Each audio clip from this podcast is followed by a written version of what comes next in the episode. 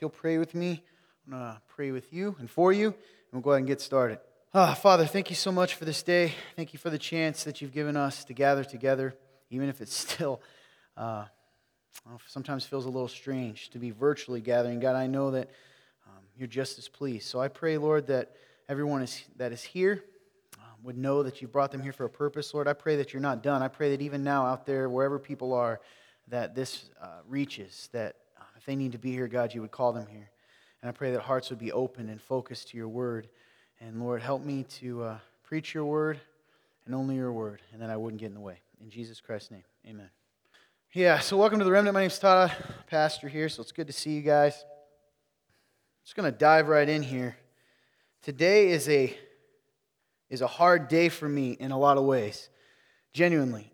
And the reason is I'm going to share some some of uh, some really dark moments in my life. Uh, really, one of the darkest moments, and that would be tough enough.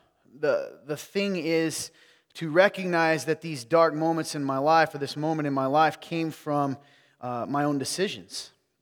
I, I made the bed that I had to lay in. It happened seven years ago, and that's a long time, especially when you're only, you know, 22, like I am. But uh, it's a joke. 23. Anyway, I, uh, I, I had sinned seven years ago. I can still remember the dates and times. And I had sinned big time.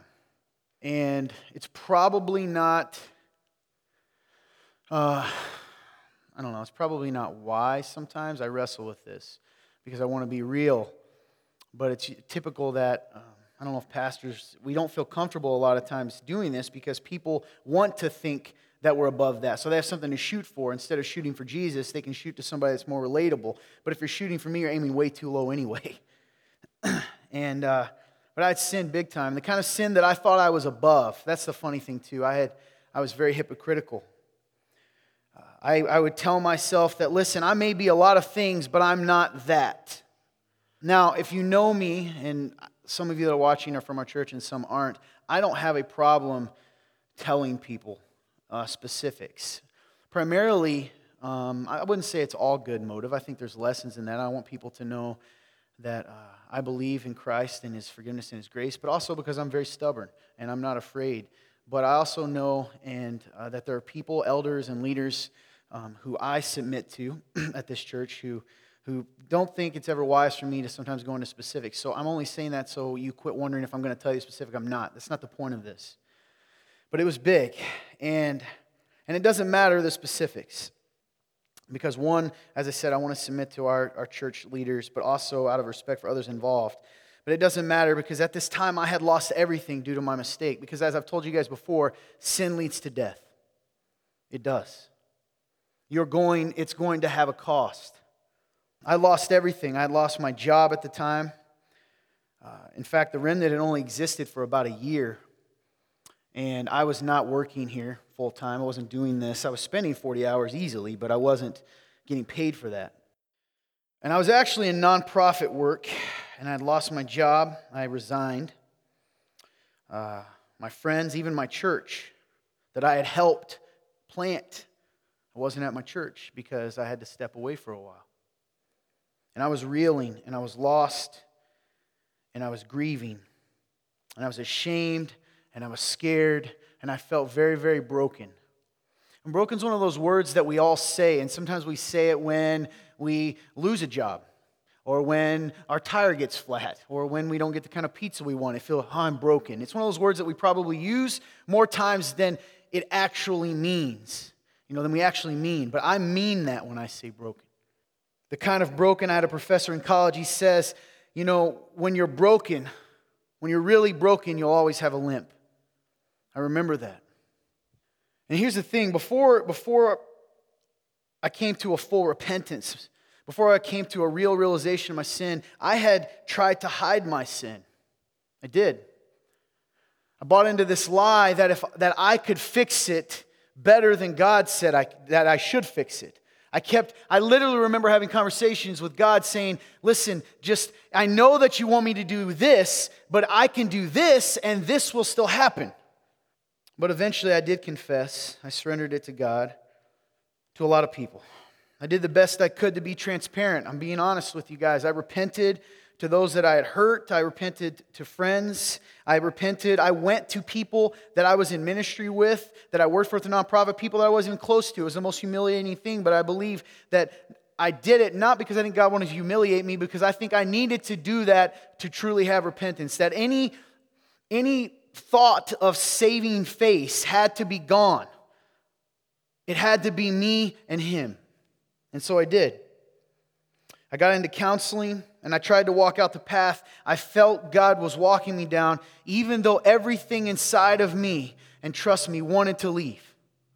In fact, I could pull my journal up from that time. I still have it. And I would, I, I would have left, except this voice in my head. And I hesitate to always say God, right? Sometimes you don't know. Holy Spirit speaks to us. But that said, if you do this, what are you saying about everything you preached? If I run, what am I saying? What am I showing people about what it is to walk out repentance? So I say, God didn't let me. In the midst of all this, a few people, literally two to four, decided to remember who I was, and more importantly, who God said I was, even when I was forgetting. It's very hard to remember your name when everyone else is telling you it's something else. It's very hard to remember that you're saved and forgiven and loved when you're told that you are hated, despised, on and on. And these two to four people offered me forgiveness and relationship when I didn't deserve it and when it would cost them socially. You see, the only thing people, you've probably heard the saying, the only thing people like more than building up a hero is tearing it down. Have you ever heard that saying?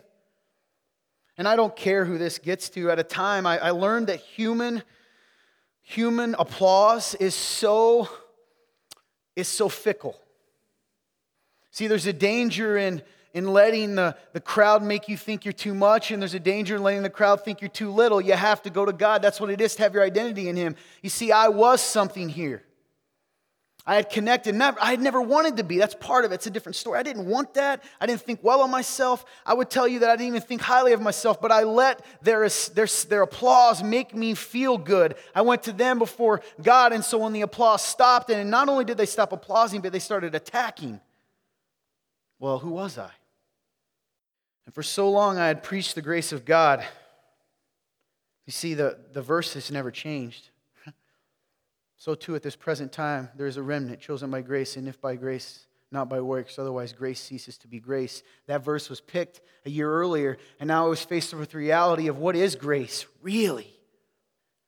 I preached the grace of God found in Jesus Christ, but I won't lie, I wrestled night and day to believe that grace was still for me. I hated what I had done still do. I hated that I had hurt and let down those close to me, and more than anything else, I hated myself. And during this time, I mentioned to you that uh, a couple people stood by me. And I was in a relationship. Oops, I try to be, some of you may know, and that's fine. I'm not hiding it, but I don't want to say it if it's not my story. But I was in a relationship. And a little background information is a year earlier, this person had a close relationship with a pastor and his wife, local pastor and his wife. Um, I had met them. In fact, the pastor taken me out to lunch soon after I had begun to, to see this person, have a relationship with this person, because they wanted me to be their youth pastor. Because remember, at the time, I was still a hero. I had some theological differences at the time. Um, if you know me, I like to ask questions. The person didn't like that. And, uh, but anyway, time went on. And after all this happened, a month later, a, met, a letter was sent to this person. so this is seven years. I've kept this in my email. And sometimes I, sometimes I read it. And uh, in fact, a couple months ago, before I knew this was going to happen, I knew God was going to make me do this. You could ask Tim. He remembers when I texted him. But big long letter here, front and back. I'm going to read you guys some stuff because this letter was written to this person to warn them about me and to tell them why they should stay away from me. This is a pastor, his wife. They use scripture. They, I'm not going to read it all. I don't think that's fair to anyone, but it says, So and so, I write this letter because I love you. My heart grieves for you. It's jealous with, for you with a longing They quote 2 Corinthians 11, 2 and 4. I'm jealous for you with a godly jealousy.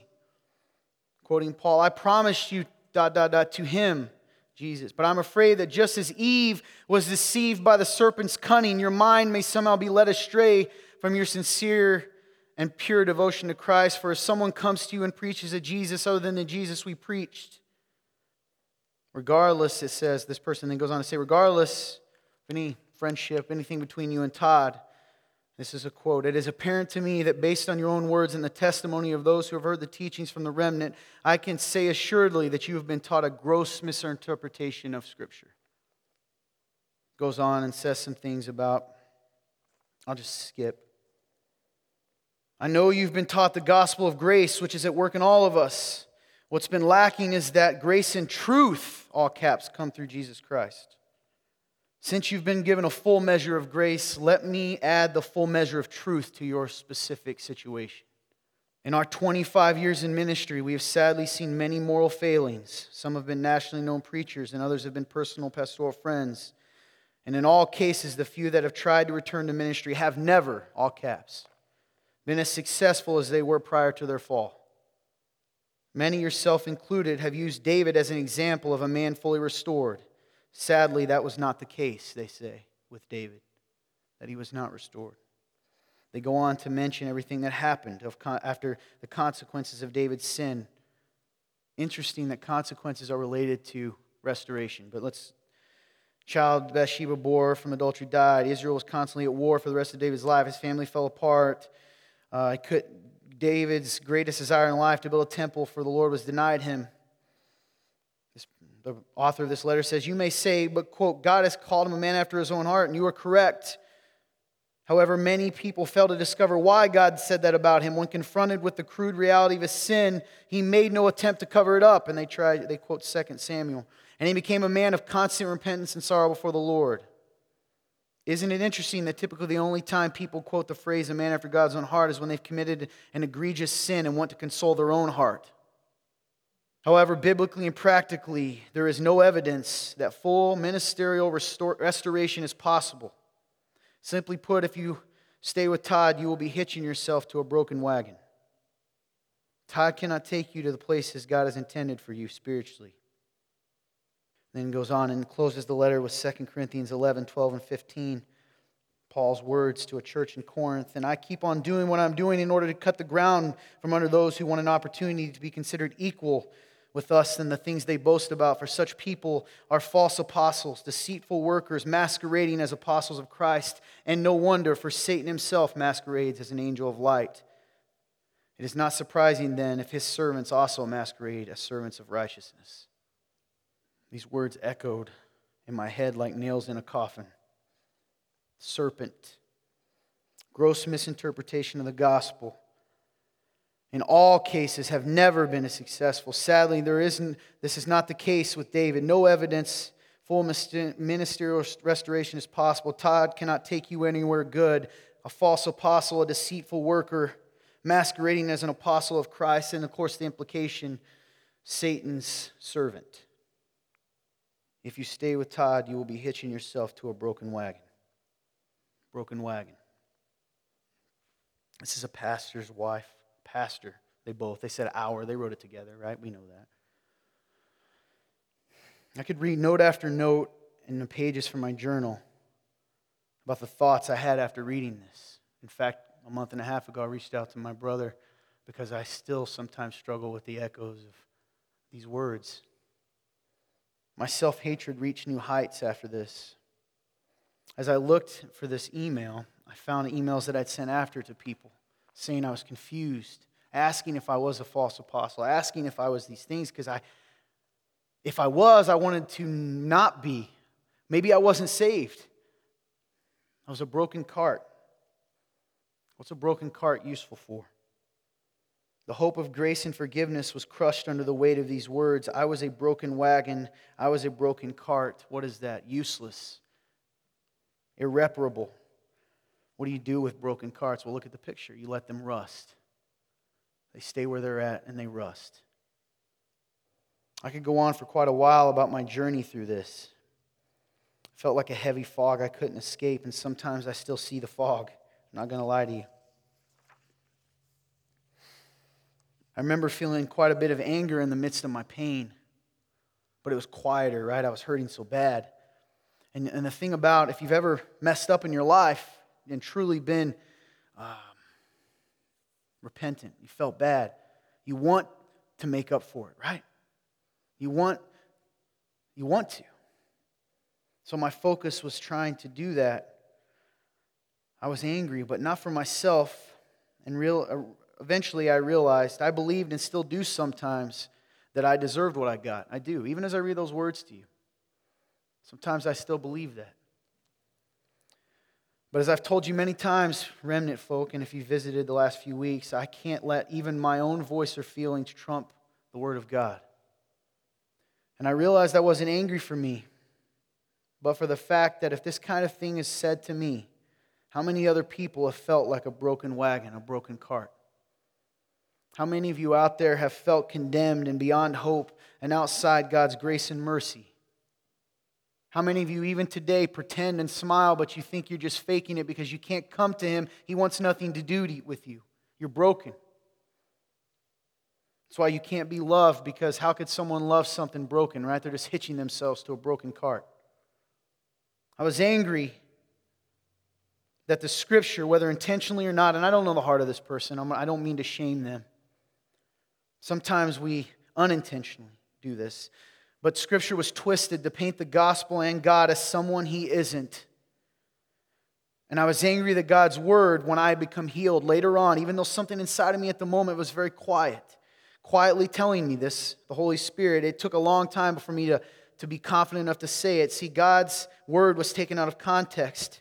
I was angry that this idea of condemnation, of a sin that forever ruins us, that forever stops the plans God has for us or could have had for us, this idea of condemnation. This, it's never about me or my story or even my worthiness. That's not why it angers me.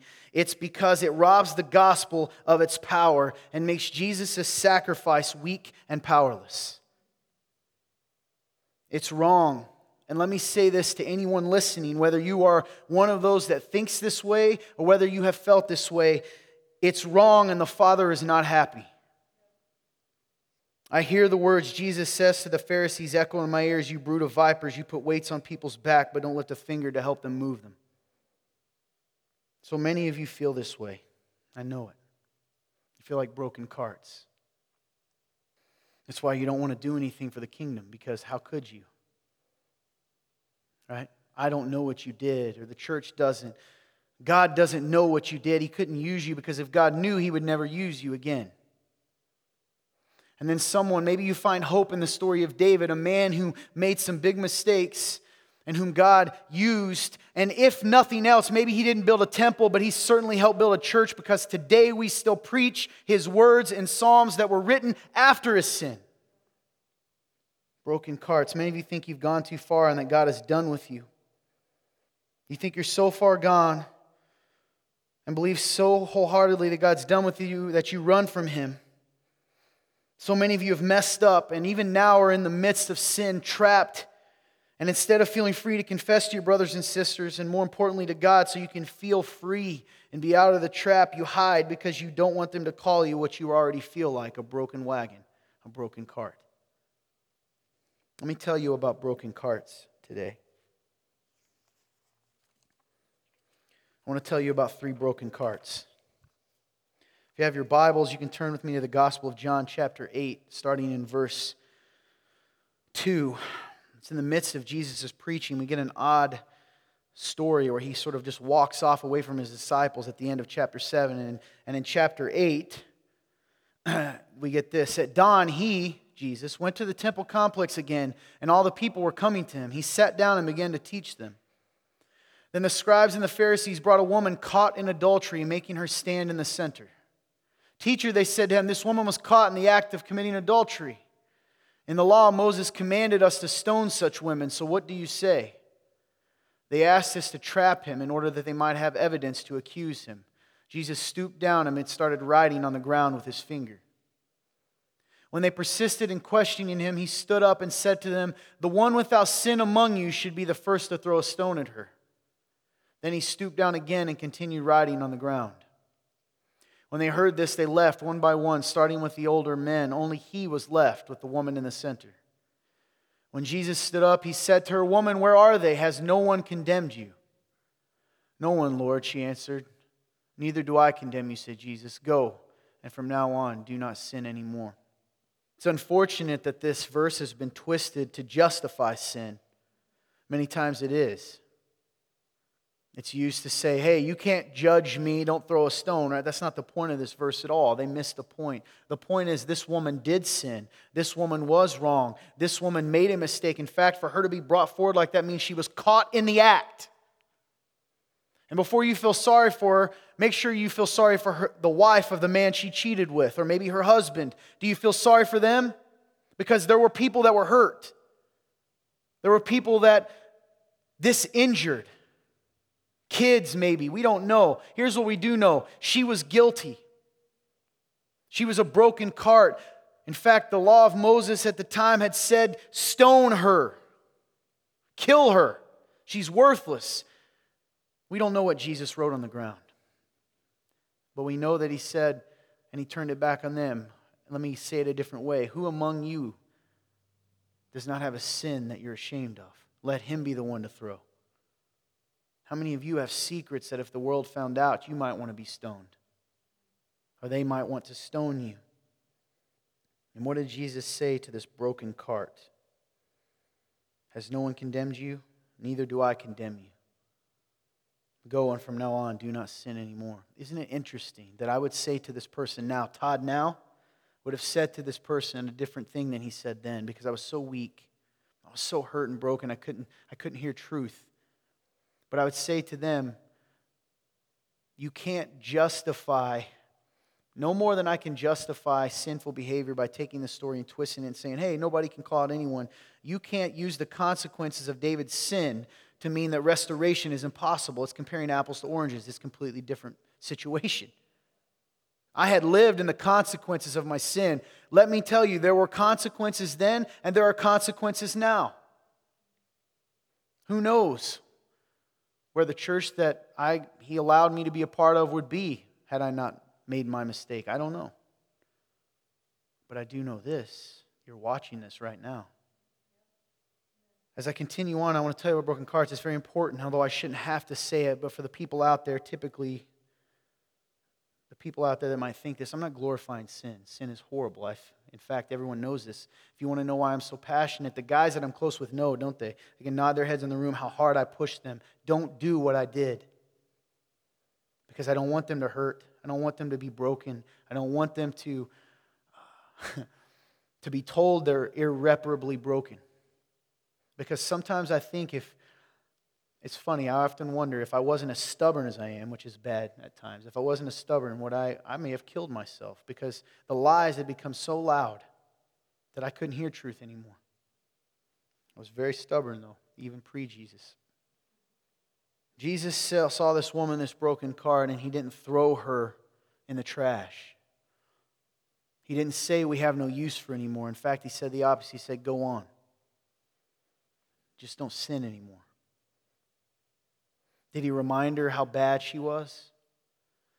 Did he make sure she knew, uh, now you can leave and don't sin, but remember you're scum? Remember that you're only saved because today I felt like it. No. In fact, the sin was secondary to the grace, wasn't it? He said, Then neither do I condemn you. I want to tell you, there wasn't a verse here, you can look it up yourself. I want to tell you about another broken cart. His name was David. The interesting thing about the story of David that she shared, I love, that is a mistake, right? If you talk to Todd today, this is not the story to pick a fight with me with because I've studied it. I was also texted during this time and told to read the story, and I was so desperate for someone to speak into my heart that anybody could text me and say, Read this. So I did. Read the story in Samuel, and they said, Who are you? And I was like, I, I don't know. Who are you in the story? I don't know. The implication was I was Saul that I was Saul. Now, some of you go, well, maybe, well, maybe they meant you. No, well, here's the implication of saying that I'm Saul. See, the Holy Spirit left Saul. The Holy Spirit left him. He was no longer God's anointed. See, that was before Jesus. It wasn't sealed. Jesus said the Holy Spirit sealed in me. So when you tell me that the Holy Spirit isn't in me anymore. You're not, a, you're not attacking me, you're attacking Christ. You're not calling me a liar, you're calling him a liar. But let me tell you about David because interestingly, they completely lied to you. Whether this person that wrote the letter to me was just didn't know the story and spoke Christianese or they're mistaken, but this person said, Well, understand when confronted with their sin, David repented in sorrow. No, he didn't. The first thing David did after he committed adultery with a woman was try to get the husband to go sleep with the wife that night so that it could look like, oh, it must be your baby, not mine. He did that over and over. Then he got him drunk and said, Well, if he's drunk, maybe he'll go sleep with his wife because he's a soldier. He's supposed to be at war. He wouldn't do it. So then David panicked, and David did something to cover his sin that's so horrible that maybe if you think of him as a person, you'll stop going, ah, oh, and you'll realize the radical nature of God's heart.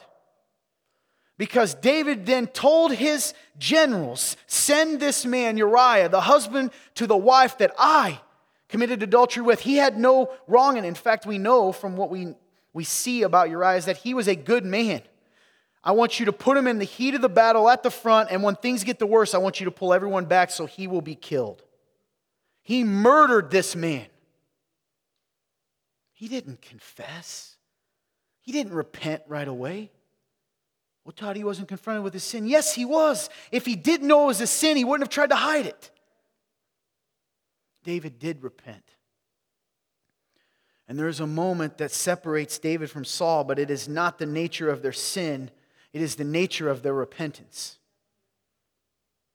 David came to a place later when the prophet came to him. Nathan had said, You've done this. And that wasn't the only sin David did. He disobeyed God again when it came to a census. It may seem small to you, but if God says to you, Go into that room, and you say, No, I don't want to, you're still disobeying. It was a process.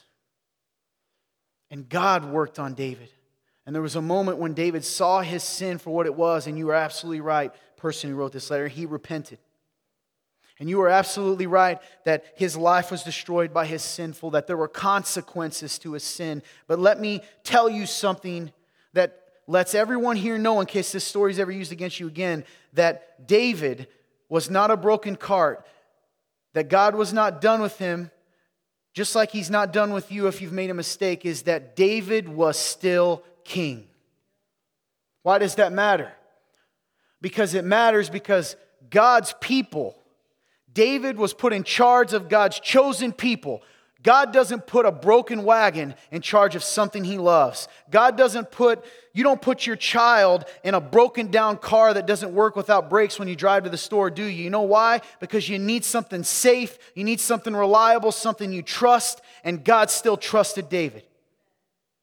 People are so afraid if they look at these stories for what they really are, what that's going to mean. If people know that David was, was forgiven and that David, yes, he had consequences, but he stayed, he stayed king. Well, if they do that, everyone's going to go crazy and you're all going to commit adultery with each other and you're going to steal and rob banks. I have to make you scared that God might leave so that you will always do the right thing.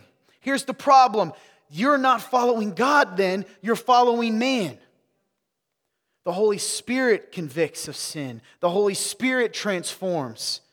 Do you want to know why I'm not afraid to tell you that God's grace covers all? Because those in the room with ears to hear, as Jesus said, will hear it. You won't go do those things because you can't. And even if you do, you'll come back because Jesus made a promise to you. He said, I will never let you go, even when you're trying to run away. People take a story like David's years, thousands of years of people looking towards him as a man. And, and because our human brains can't fathom how a good man could do something that bad, they try to minimize his bad so that he still stays good. That way they can use him to, what, condemn the rest of us?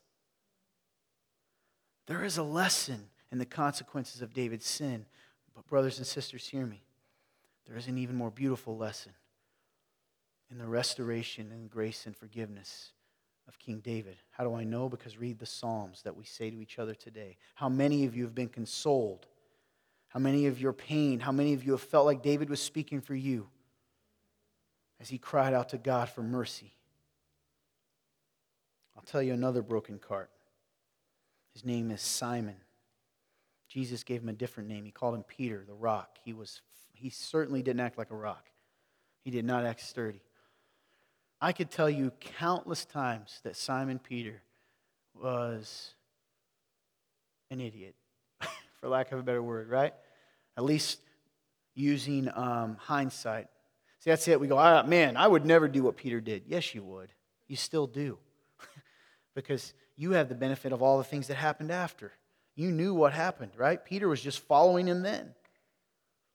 Peter argued with Jesus. Peter was hot headed. Peter fought when Jesus said to love. And then the worst part of all is in the moment of Christ's greatest need, when he needed one person to stand beside him, Peter denied him three times. Not once, not twice, three times. Oh, yeah, that sounds cute. That's because you're Christianese. You don't understand.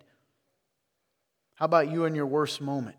You need someone. You're looking for someone to say they still see you, love you, know you, and the person goes, I don't know you. After everything you've done for them. Peter went back to fishing after that, after Jesus died. His hopes of being anything more than a fisherman were squashed and crushed. He was back to being what he was before. You see, here's the thing, too, people don't often tell you. If he, Peter was a fisherman, any good Jewish man with any uh, skill would have been in the temple, would be learning. They take the best of the best. You understand that? They become rabbis and all these other things. Peter was fishing. He wasn't anything, he wasn't useful. He was a broken cart to the Jewish culture. He already was. He went back to being that until Jesus showed up after his resurrection. And what did Jesus do? Most beautiful story in the world. And some of you probably have never been told this. How many times did Peter deny him? Three. How many times did Jesus ask him, Do you love me? Three. How many times did Jesus give him his role again and remind him who he was? Feed my sheep. Do you get what that was? It's a reminder of I don't care who you think you are, I tell you who you are. You're not a broken cart, not because you don't feel like a one, but because I say you're not. You are the rock on which I will build my church. Remember that? And I want to take a second too. I'll come to that. What can we take from this? I know we're running a little late because we ran long. I, some of you are uh, that hear this, you think you know it. And I guess I will say what Jesus said For those who have ears to hear this, let them listen. Because if you're hearing this, it's because you need to. Because you probably feel like a broken cart, a broken wagon. What do we take from this? I want to leave you with some things, my friends, that I've learned over my years. That even when I cry and have to reach out to my friends to remind me of who I am, I've learned some things. What have I learned? The first thing I've learned is Jesus heals the broken. He says it himself. Isaiah, the prophet Isaiah prophesies what Jesus himself said I have come to heal the brokenhearted, right? I have come to heal the brokenhearted, to set free the captives. He's in the making of fixing broken carts because at the end of the day, without Christ, we're all a broken wagon. Jesus heals the broken. Don't let anyone make you believe that you have to pretend to be more than you aren't so that Jesus will love you. Because Jesus loves you for who you are, because he knows who you will be. The second thing, you're not going to have them. I know Susan's like, Where's my list? You can't see it anyway, so just listen. You can't. This is the one that makes me unpopular with some pastors. I don't care. As you can tell, I'm probably not popular with them anyway. You cannot out sin grace. You cannot out sin grace until you can give me an argument that refutes Romans 6, 7, and 8 in the very Word of God, where Paul himself says, So what then? Where sin abounds, grace abounds even more. You don't like it? Take it up with Jesus because you're going to have to anyway someday. You can't out sin grace. Why is this so important to me? People think, do you want to know why this person said I had a gross misinterpretation of Scripture? Is because they live in a world where it's all about earning something. It's all about keeping something through my own actions that I can't keep. And all I've ever said, and all I'll continue to say because I see it in Scripture, is you aren't, you don't act holy to be holy. You act holy because you are holy. See, I would say to them, and I do, my close friends know that I, I, I, can't say publicly what I say to them, but I'm not the one with a gross misinterpretation of Scripture. You have a gross misinterpretation of the gospel. And you can paint a tree gold and put a beard on it and call it Jesus, but it doesn't make it Jesus. You can take whatever golden calf you want and call it Jesus, it's not Jesus. There's one gospel. And the irony of them sharing Second Corinthians with me is not lost on me, masquerading as angels of light. The difference is, I would never say that because I don't know your heart. And Jesus tells me it's not my job to know your heart. You can't out sin grace. Read Romans 6, 7, and 8 right now. If you don't believe me, people out there in the world, go read it, then make an argument. Number three, in case you need to hear this and to appease the angry religious people, sin has consequences. It does. That's real. My life is a testament to that too. As much as it's a testament to the grace of God, it is a testament to the consequences of sin. This person that wrote the letter was right about one thing Jesus comes in grace and truth. If you take either one of those away, you don't have the gospel. You don't need a Savior if you never sin, do you? Sin has consequences. Listen, if you're a note taker, this is huge. Sin has consequences. But Jesus turning his back on you isn't one of them. Sin has consequences, but Jesus turning his back on you or no longer having a use for you isn't one of them. Because here's one of the biggest secrets I can tell you, and I typically, you know, a lot of people won't say this because they're afraid. They don't trust the Holy Spirit in you guys. They don't. They do not. They believe that you're a bunch of monsters, and if they don't scare you, you're going to run crazy. I believe you have the Holy Spirit in you if you've accepted Jesus Christ your Savior. You don't need me to tell you this, but I, God constantly uses screwballs.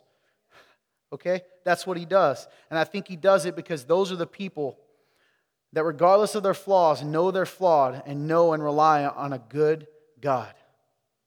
The most beautiful thing in the world is a person serving when they don't feel equipped because they believe their God will equip them. It's a beautiful thing. Number four, this is important and one that I struggled with for a long time. I thought I knew. Don't let anyone speak louder than Jesus. Do not let anyone in your life, don't let me, if you go to the remnant, speak louder than Jesus. Now, here's the thing make sure that the Jesus that you're letting speak loud is the Jesus of the Bible, not one that you create. Because some people do that. See, I can appreciate the heart behind some of that letter. Now, the, now, the problem is they'd never spoken to me, they never asked me, they never saw where I was at. A lot of people wanted to tell me who I was, but no one ever came and asked me my name. It was a very interesting time. But there are people out there, even now watching this, you, you think that you know you can do whatever you want, and that's not the heart of God either. The reason I always wanted to tell my story, and wise people in this church, I trust them. Everybody thinks, by the way, that I'm like an emperor here. I'm not. Uh, because I don't do nearly what I want to do, probably to the benefit of this church. Um, but the reason is because, I don't know, I don't hide from what I am because I think it's a testimony to the grace of God. Because you want to know something crazy? and I, I felt, I struggled with saying this because I didn't know whether it would be bragging, but it's not me. I'm a screwball. But this but you'll never be what you were. When I had my great fall, we, we celebrated when we had 30 people in our church.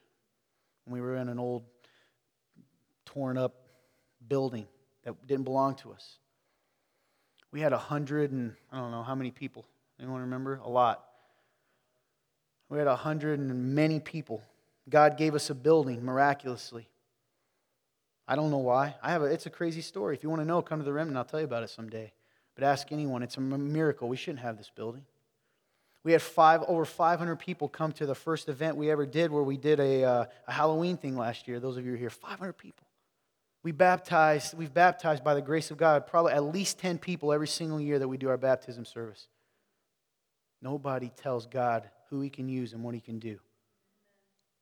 And yeah, I still have days where I, I feel like Paul when I say, and of sinners, I am the greatest of these. I am. I've done a lot of bad things. But I'm so thankful that I serve a very good God.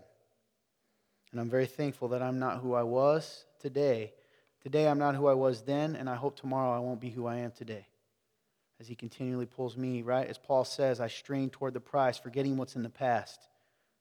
I don't know where you're at today. I don't know what you're going through. I don't know the hurts that you felt. I don't know the lies you've lived under for years and years and years. The most, I would never wish what I went through on anyone as far as the loneliness and the hate and those kinds of things. And I'm not, I'm not a martyr, okay? I guess I need to say this. I certainly sinned and I deserved, I deserved far worse. Scripture says I deserve death, right, for sinning. So I'm very thankful. So let me preface that. But when I, th- and I don't feel sorry for myself, but when I think of this happening to someone else, it's, I want you to know, like, I wouldn't wish that on anyone, but here's the thing I learned. That at the end of the day, when Jesus says things like, you, um, you know, you have to die to self, pick up your cross daily, you know, build your foundation on solid ground, that that means something. Because I know many of you can't imagine a world where the people closest to you turn on you. And I pray you never have to face that day, it can happen. And who are you when the world says that you're a broken wagon? Who are you when the world says you're a broken cart? Are you who they say you are, or are you who God says you are? I pray that you know that today. I pray that you know you're not ruined. I pray you know you haven't went too far. I pray no matter the mistakes you've made in the past, maybe what you're wrestling in, or even the things you're wrestling with now or in the future, I want you to hear me that God's grace covers it all. That if you put your faith in Christ, that when He grabbed you and held you and saved you, when He took your place on the cross, it wasn't just for the things you did before you came to know Him, it was for then, now, and forever. Because Romans 8 1 is a promise that I cling to every day to this day, and I say it to you now, there is no condemnation in Christ.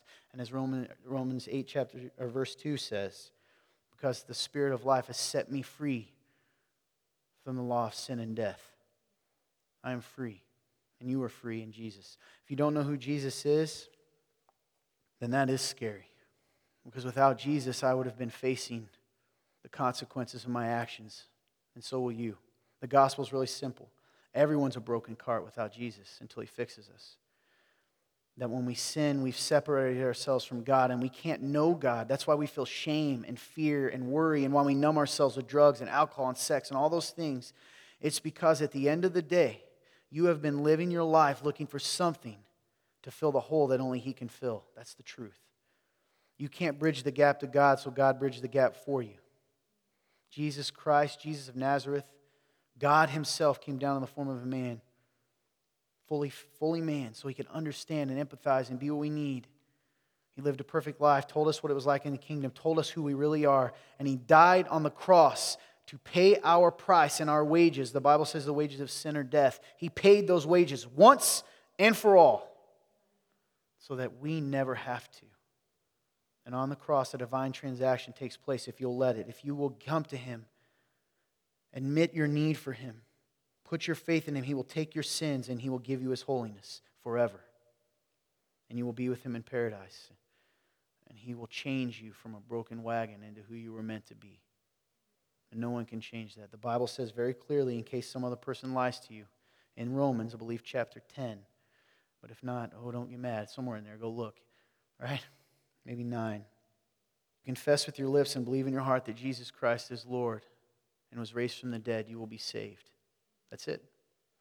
You can do that right now from wherever you're at bathroom, car, I don't know, Walmart, wherever you want to do it, do it.